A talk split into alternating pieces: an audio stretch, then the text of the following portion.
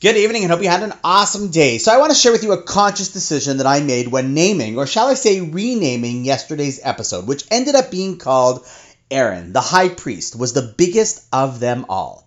So, let me ask you a question. He was the biggest what of them all? See, at first I was going to write that Aaron was the biggest liar of them all, but then I caught myself and realized that the title, albeit provocative, would have been categorically wrong. But why? I mean, didn't I speak about how he would lie to thousands of people? Wouldn't I just be calling a spade a spade? But the answer, I believe, is no.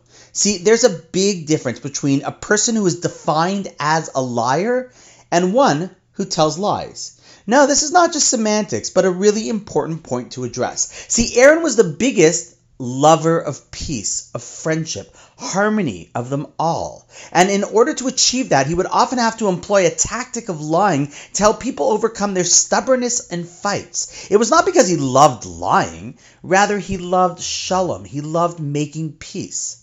A liar, on the other hand, is a person who loves to lie whenever they want to or when it serves their purposes. Do they always lie? No. Sometimes it's in their best interest to tell the truth, or other times they would just feel guilty and don't want to live with the guilt, or they could be caught, or there are many other reasons why they might not tell a lie in a situation. But it could be that unfortunately at their core, they don't mind lying just for the sake of lying because, well, they're liars.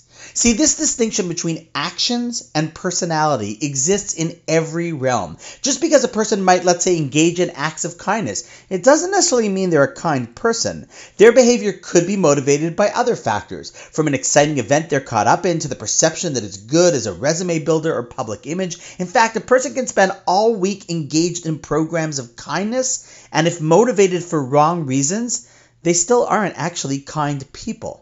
On the flip side, you can have a really kind person who might, for a purpose, need to act in a way that's unkind or strict, but their essence is kindness, and a strategy that they might need to employ from time to time is one of harshness. Not because they're harsh people, but because the circumstance requires it, even requires it for them to really display true kindness sometimes. See, it's important for everyone to think about themselves in relation to their characteristics.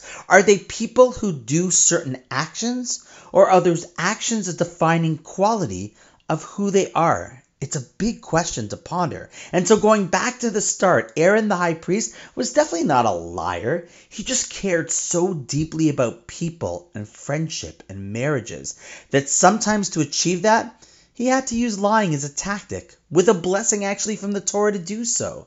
Gosh, I love when we drill down these ideas to understand the mechanics of it. It's so important because they're not just one liners, it's about understanding the complexities and the psychology of how Torah's sees things. And on that note, have an awesome night, and I look forward to seeing you tomorrow.